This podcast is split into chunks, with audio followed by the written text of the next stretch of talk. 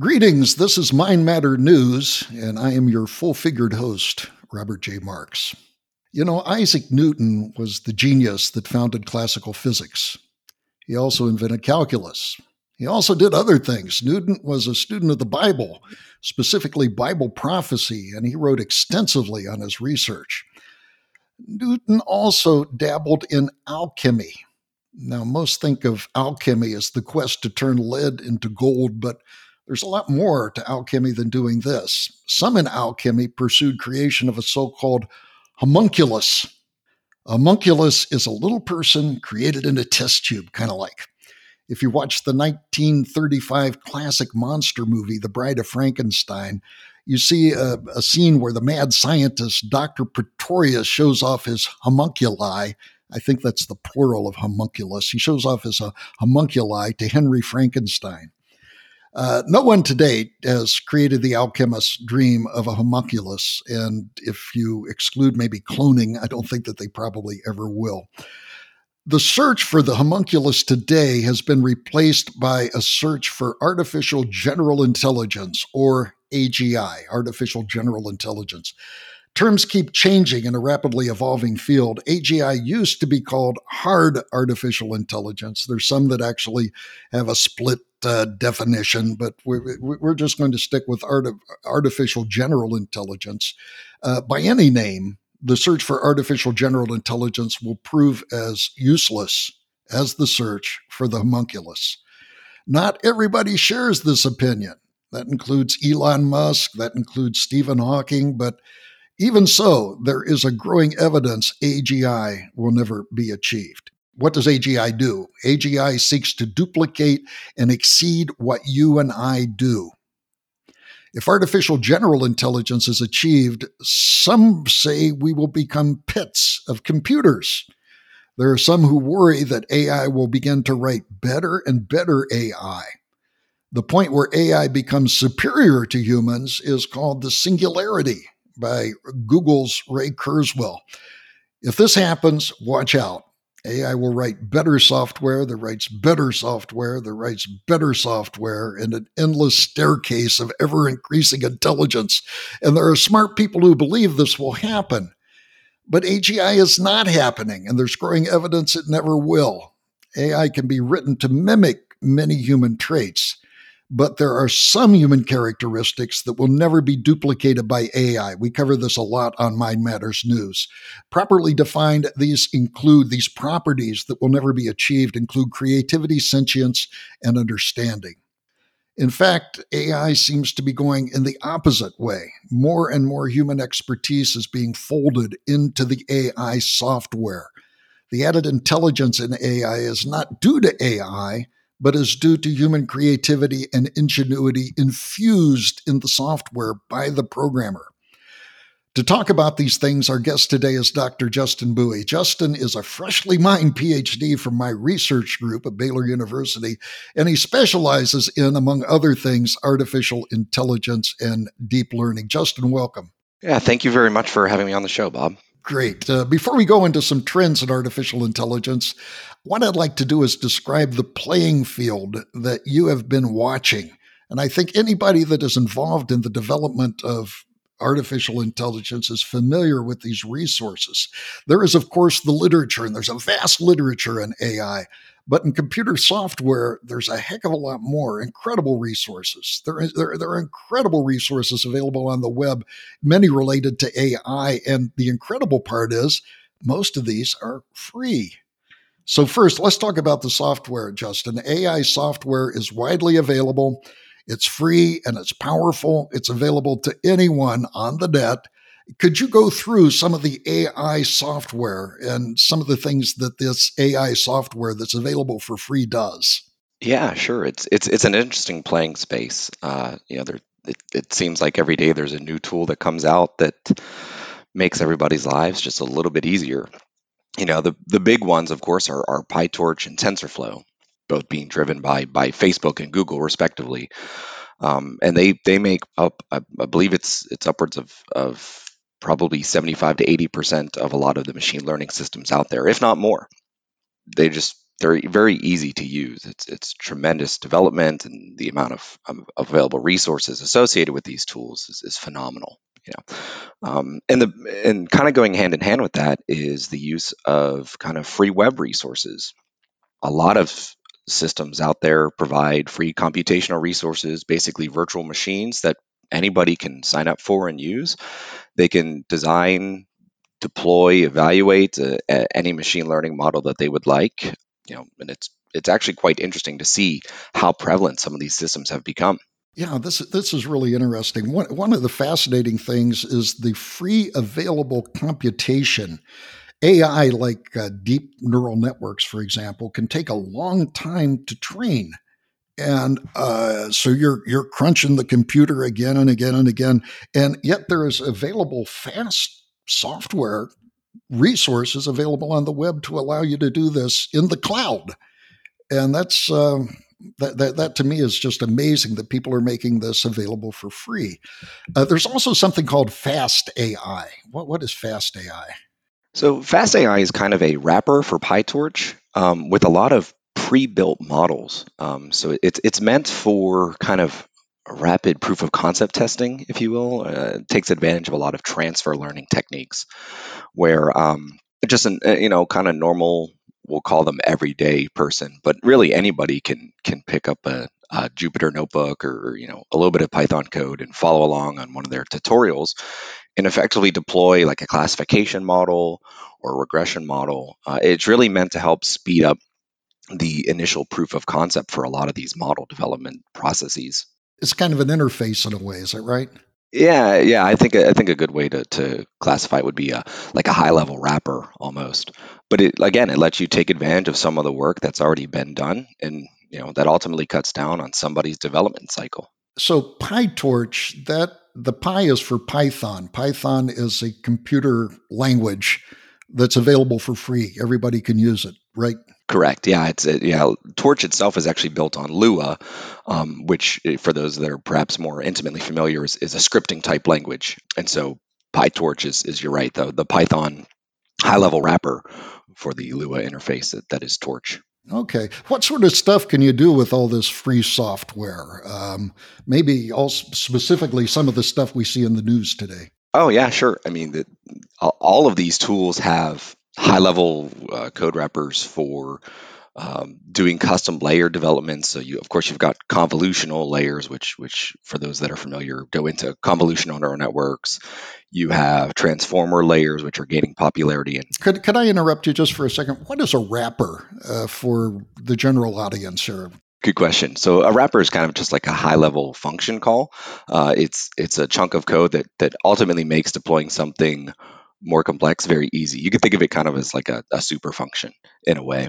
I see. So you might you might have software and you go build the pyramids and you click yes and the pyramids are built. Something very very big happens. Exactly. It'd be something like build a pyramid. and uh, okay, you know all the all the hard stuff is done uh, under underneath the hood, so to speak. Okay, so you you were talking about some of the stuff that you can do uh, with all of this free available software and all of this free available computational space. Yeah. So, um, yeah, of course. So, so like I mentioned previously, you have you have you know convolutional layers, you have recurrent layers, which are you know things like LTS, you know LTSMs, um, that, that add a little bit of memory, so to speak, to to the neural network. Um, transformers, as I mentioned previously as well, um, and and a whole bunch of combinations in between. Um, and it's with these high level layer calls, if you will. Uh, it really lets you get creative with the architecture um, you can you can combine different techniques into this. I guess you can consider it an amalgamy of uh, different neuron types uh, with different inputs and outputs, and you can kind of create this this Hydra-looking uh, system, if if you will, where it can take various inputs and create various outputs, and, and, it, and it's really great because it, it lends itself to um, this this creative model development through its flexibility. And both of these tools al- allow that to happen and you kind of see this this competition back and forth. You know, it's it's been interesting to follow along as as these tools develop. You know, when I started doing a lot of my research, uh, TensorFlow 2.0 was was still relatively new. Was, I believe it was still in beta actually, and uh, most recently, I believe they're they're up to stable release 2.6. Uh, PyTorch, I believe, in a similar fashion, was at about 1.2 at the time when I started my research, and, and most recently their stable release is 1.9. So you're seeing some some pretty heavy iteration improvements in these tools, and uh, it's great because it's it's driving a lot of the the AI and machine learning development. You know, kind of going hand in hand with with deployment of these tools is you're seeing more and more of these free resources that you've mentioned before becoming available um, and and i kind of view them as a, a mix of things. One, it, it gets the tools in the hands of people to experiment and, and to learn. Now, the interesting thing th- this is available to anybody in the world. Yep. The, our, all of our adversaries in the United States, at least politically, militarily, like China, Iran, can plug in, get this free software, and do all this artificial intelligence and do it all for free. Yeah, that that's right. It's you know kind of a double edged sword in a way, but uh, you know, I think in an in an ideal world, anyways, what you're doing is you're providing the masses with the tools and the opportunities to to kind of push the envelope forward. And um, I think it's a good thing because it uh, it makes uh, the accessibility and the learnability of the techniques, uh, you know, much more grounded. Uh, you know, whereas before it was pretty heavily academic and and very computationally intense and required a lot of subject matter expertise you know, a lot more of the innovation now is kind of who, who can get to the finish line first kind of deal. So it should, it should in a way encourage some more competition. Uh, you know, there is one caveat, of course, the free resources is that they are constrained. Most systems, you're typically limited to a fixed number of training or running hours. You get a fixed amount of memory, which, uh, if you think about, you know, I think most systems provide between two and 16 gigs of RAM to use, uh, which sounds like quite a bit. I mean, most people probably have 16 or 32 uh, gigs of RAM on their personal computers.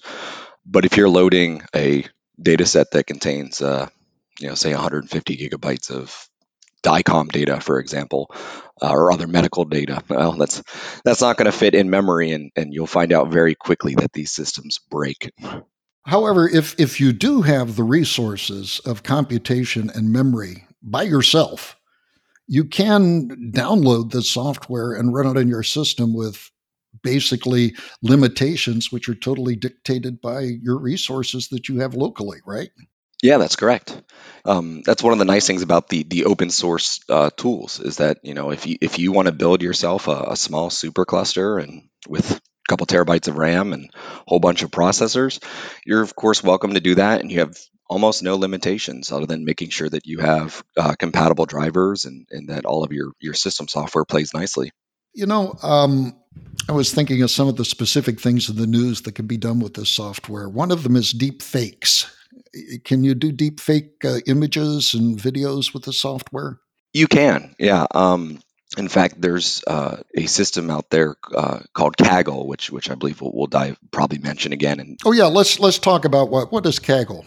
So Kaggle's it's it's actually owned by Google. Uh, I believe they've acquired somewhat recently, and it's a open source platform that provides computational resources to uh, data scientists, machine learning engineers, but of course anyone has access to it. If you have an email, you can get access to it. Uh, and it, but it's a it's a website that allows people to post competitions. So there are a lot of design competitions uh, of various types. Um, so there's like image classification, like stock price prediction, housing price prediction, a couple different things that kind of just highlight the industry in general. And um, they kind of have modernized the the open source resource sharing, community driven AI push, if you will. Uh, and it, has been very interesting. You know, that I, have spent some time perusing on their forums and reading through the discussions and taking a look at some of their competitions. And yeah, people get very creative. It's kind of fun to watch as a spectator and, and see, you know, how people approach problems and, and you know what what techniques do they try if if things aren't successful do people share that experience or they kind of brush it under the rug and move on you know i remember from a uh, gosh, a long time ago that Netflix put out this competition to come up with software that, it, when given user data, such as data from you or me, could figure out the sort of things we would like to watch. In other words, things to suggest for us to watch. And they offer big cash prizes for that. Um, Kaggle does this also, doesn't it? Yeah, so um, it's interesting because they're they're more of a, a host system uh, where anybody could can throw a competition up there. Um, one example is uh, the NFL has a helmet detection competition going on right now. It's it's in cooperation with uh, Amazon Web Services. Okay, wait, NFL he- helmet detection? Yes, yeah. So what they're trying to do is develop a system that can detect and track helmet locations for players. Uh, and what, what they're really getting at is being able to detect illegal hits, like targeting, for example, um, by tracking helmets and, and detecting when there's helmet to helmet collision. So part of it's player safety, but they're looking at ways to automate this, right? Because, you know, if you think about a, a human in the system, right, a referee has to watch how much of the field, right? Well, really all of it. Uh, so they miss some things from time to time. And when you think about it from a player safety perspective, you know, you want to be minimizing or ideally completely eliminating some of those some of those rough shots. And the thought is that you know if you developed an AI system to be able to do that, you could shift that burden, um, so to speak. I see. So this is an ongoing competition right now. And do they supply data to train the neural network or the AI with? Yes, they do. Um, AWS has provided several gigs of video files, of image files. Um, they've even provided some example code from previous competitions. And uh, the the prize is is hundred thousand dollars split across. I, I, believe it's the top eight, but it's, it's it's a pretty large prize purse. And and I think if you follow the competition's history, because this is uh, several years in the running now, they wanted a system that could do everything.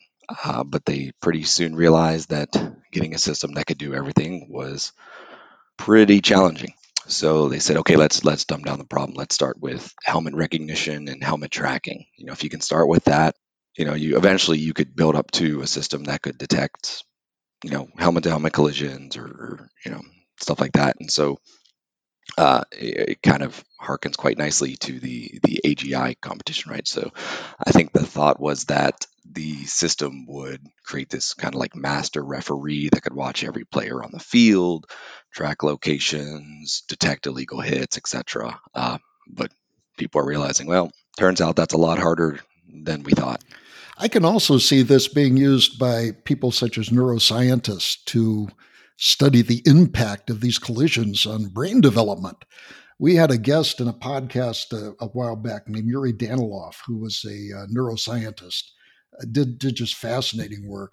And he said his indication was that all football games were just terrible.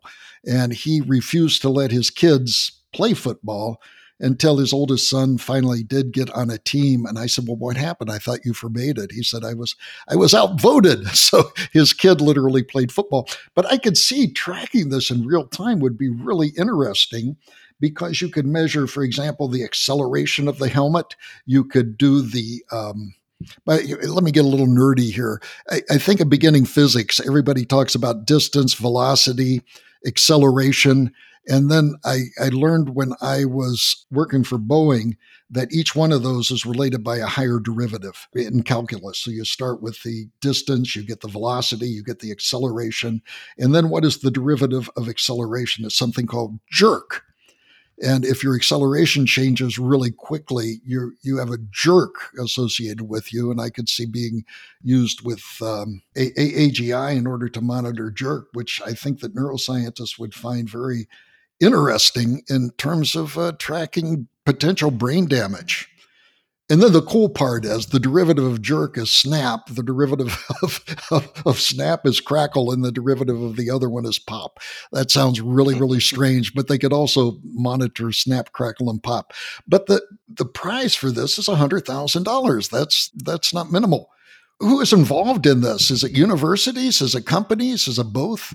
You know, that's that's the one thing um, about platforms like Kaggle is it it really is anybody anybody who wants to participate can join. So uh, I think from my observation, it's a lot of individuals or, you know you can you can actually join teams and, and coordinate across across the world really if you'd like there's several teams that are multinational but um, it, it's really you know anybody's open to it and i think the the the larger thing to take away from that is it's it's crowdsourcing the development, so to speak. So you you can, in a way, fork up what sounds like a pretty significant amount of money, but in the grand scheme of things, from a company perspective, is relatively small. and get access, uh, you know, basically unrestricted access to the IP that's developed basically for for cheap, you know. Wow, that is really interesting. Th- these these are companies which are kind of, if you will, outsourcing their R and D to competitions and probably getting results a lot cheaper than hiring a bunch of experts and trying to tackle the problem, you know, locally. Uh, yeah, exactly. Wow. So that works very, very well. You know, one of the things you mentioned to me, Justin, which I I appreciate it. By the way, Kaggle is K A G G L E. So it's kaggle.com for anybody that wants to take a look at it. You mentioned to me um, that in monitoring these things on Kaggle, that you saw not a an advancement of AGI, but in way a kind of reversal of the AGI. Could you could you repeat what you told me about that? Yeah, sure. I, I think to summarize it, you know, eh, eh, what we're seeing is, is like you said, it's a 180. You're you're really seeing almost this hyper specificity in a lot of the applications. Um, if you go through and you observe a lot of the competitions that have that have closed, where where many of the competitors have have shared their code, you see a lot of evidence of transfer learning. So of course there, there's some network reuse and stuff. Wait, just just just elaborate just a, a second on um, transfer learning. Oh yeah, sh- sure. So uh, with transfer learning, you take an existing system, as an existing neural network, and you uh, basically discard some of the weights and biases. So you take some of the some of the trained network and you you let it forget some of the information, uh, and then you apply it to a new a new data set. It's really common in like object detection and image classification networks where with these very deep uh, neural networks you have say maybe the bottom four or five layers, uh, the ones closest to the output, uh, they're kind of they, they, they wipe their memory so to speak and train it on the new data and so you have the the core detection layers uh, up top, which have been trained and tested and verified, uh, being reused, uh, but on a new set of data uh, it's, it's a pretty common technique um, and it, it, produces some really great results. And, and that's one of the things that you see a lot with some of the Kaggle competitions is like a VGG or a ResNet being used for for top layers, then maybe a little bit of customization on the on the on the bottom side. Here's the way I kind of understand uh, transfer learning. Suppose that you had a neural network that was trained on dogs, that you were trained this neural network to detect dogs.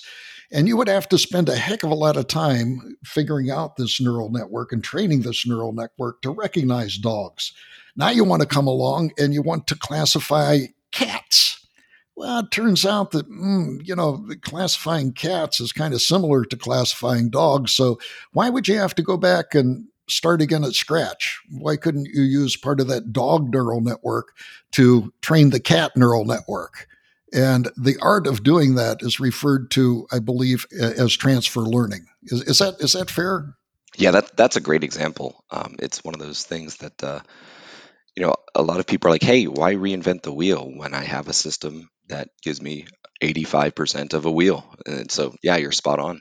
Okay, good. Good. You know, despite all of these uh, challenges with AGI and your observation that it's kind of going the other way, maybe we're making waiting for a new theoretical breakthrough, which I don't think will ever be achieved. But nevertheless, there are people that believe that we are making steps towards AGI.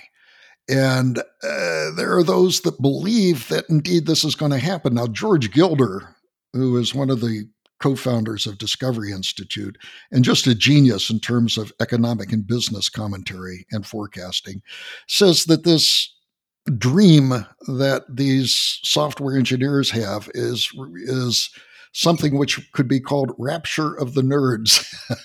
I like that because it takes it takes a lot of faith to believe that we're going to get there.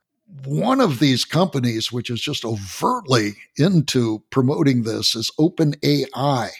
That's the company that bought us GPT-3, and they claim they are pursuing AGI. And I looked up their mission statement and it included the following. This is this is a quote. We will attempt to directly build safe and beneficial AGI, but we'll also consider our mission fulfilled if our work aids others to achieve this outcome. So they definitely believe in this. They have faith that computers will eventually develop AGI. I, I, always thought that was very interesting. Now, you and I had talked a little bit about why these software engineers believe that AGI is is achievable. I mean, these are guys which are really, really intelligent, and they believe that uh, the AGI is indeed achievable. And one of the reasons I think is because, in terms of AGI operations such as understanding and creativity and sentience that they don't understand it's not algorithmic. They they haven't gotten to the computer science. And the word that I used for this was a so-called keyboard engineer. These are people that, when they're looking for a solution, don't sit down and look at the theory. Rather, they go directly to the keyboard. You had some interesting comments on that. Could, could you elaborate on that? Yeah, sure. Yeah, it's it's one of those things that that uh, some of some of my colleagues and I have, have jokingly referred to as, as Stack Overflow engineers. It's a, a very similar concept, right? But it's uh, uh, okay. Stack Overflow. That's a website, right? Correct. Yeah, it's a it's a forum where where uh, people can post errors or issues that they're having with their code, and, and it's kind of a, a community sourced solution uh, house, if you will. Um, but it, it's pretty funny because uh, some of the colleagues I've had throughout the years have have joked about, okay, hey, we just got this problem. Let me go let me go check Stack Overflow really quick. Uh, you know, chances are somebody's done it before. I'll just reuse it. You know, and so I think that feeds into into some of the the AGI belief as well, right? You know, oh well, you know, OpenAI has produced X Y Z uh, neural networks. And oh, hey, you know, Google and Google's uh, brain team have published on ABC Works, and you know, if we can just if we can start merging these together, you know, the system will just become kind of super intelligent. And and you know, so I think in some regards, it, it's fed a lot by what people are observing from the major companies and and some of the major influencers, like you had mentioned, Elon Musk uh, before. You know, you have some some very popular people that are that are promoting dare I say, preaching some of these these ideas and beliefs, and um, people kind of latch onto that. You know, it, was funny, you know, because when I think of AGI, you know, I kind of think of like HAL 9000 or Skynet, or you know, for those of you that that are more into movies, more recent, you know, Ultron. You know, these systems that seemingly have limitless resources and infinite knowledge and obviously evil intentions. You know, I think that's one of the things that uh, helps capture people's attention and their and their oh sure yeah. creativity as well.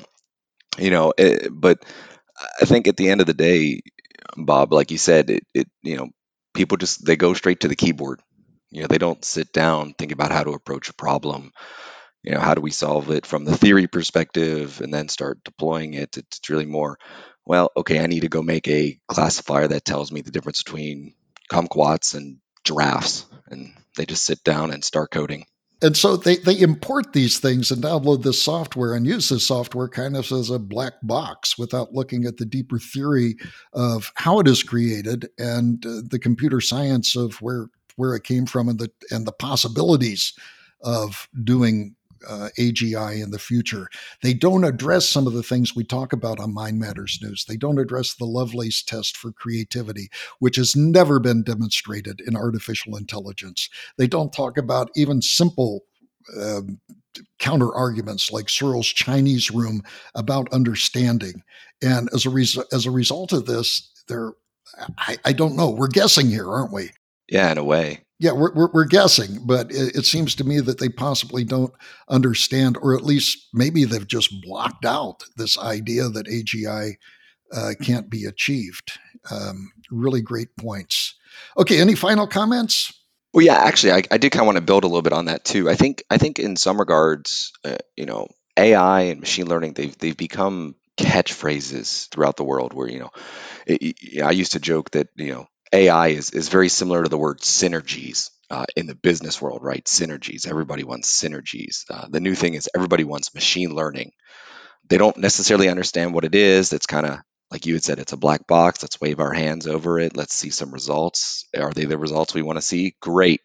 We now have machine learning, and it's uh, it's not that easy.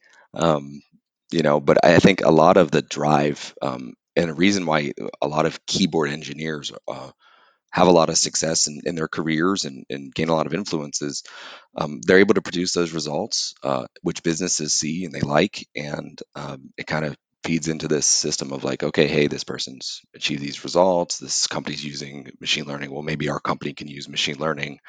Let's go do the same thing. And the focus all of a sudden becomes, you know, the, the material goal, right? Uh, a little bit less about let's create a, a, a, perfect system more about hey let's create the system that provides us the best the best benefit. Yeah i think that that's one of the things that really feeds into to the keyboard engineer uh, mentality as well is is sometimes you don't get the freedom to sit down at a whiteboard and say okay hey how do i how do i approach this problem from a theoretical standpoint from a high level concept standpoint before i start writing code? You know typically it's i was just handed an assignment. I've got two weeks to do it I'm going to go to my keyboard and, and start writing some code. Okay, that's fascinating. You know, I think there's a little bit of um, walk back on the idea of AGI.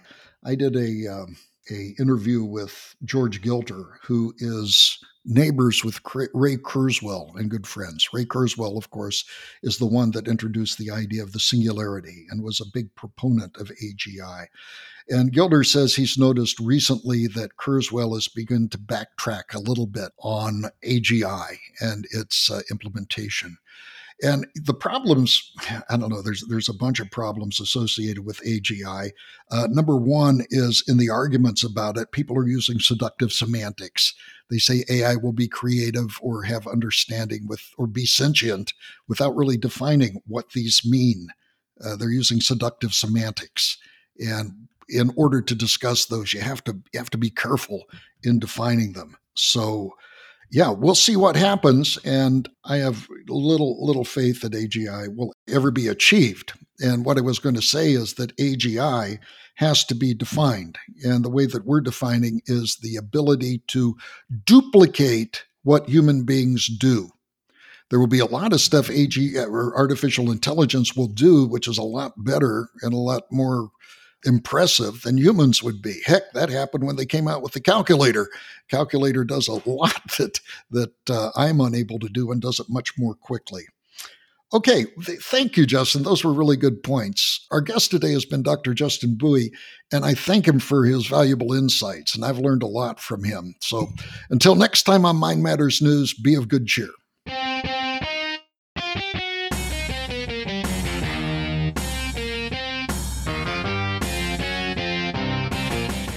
This has been Mind Matters News with your host, Robert J. Marks.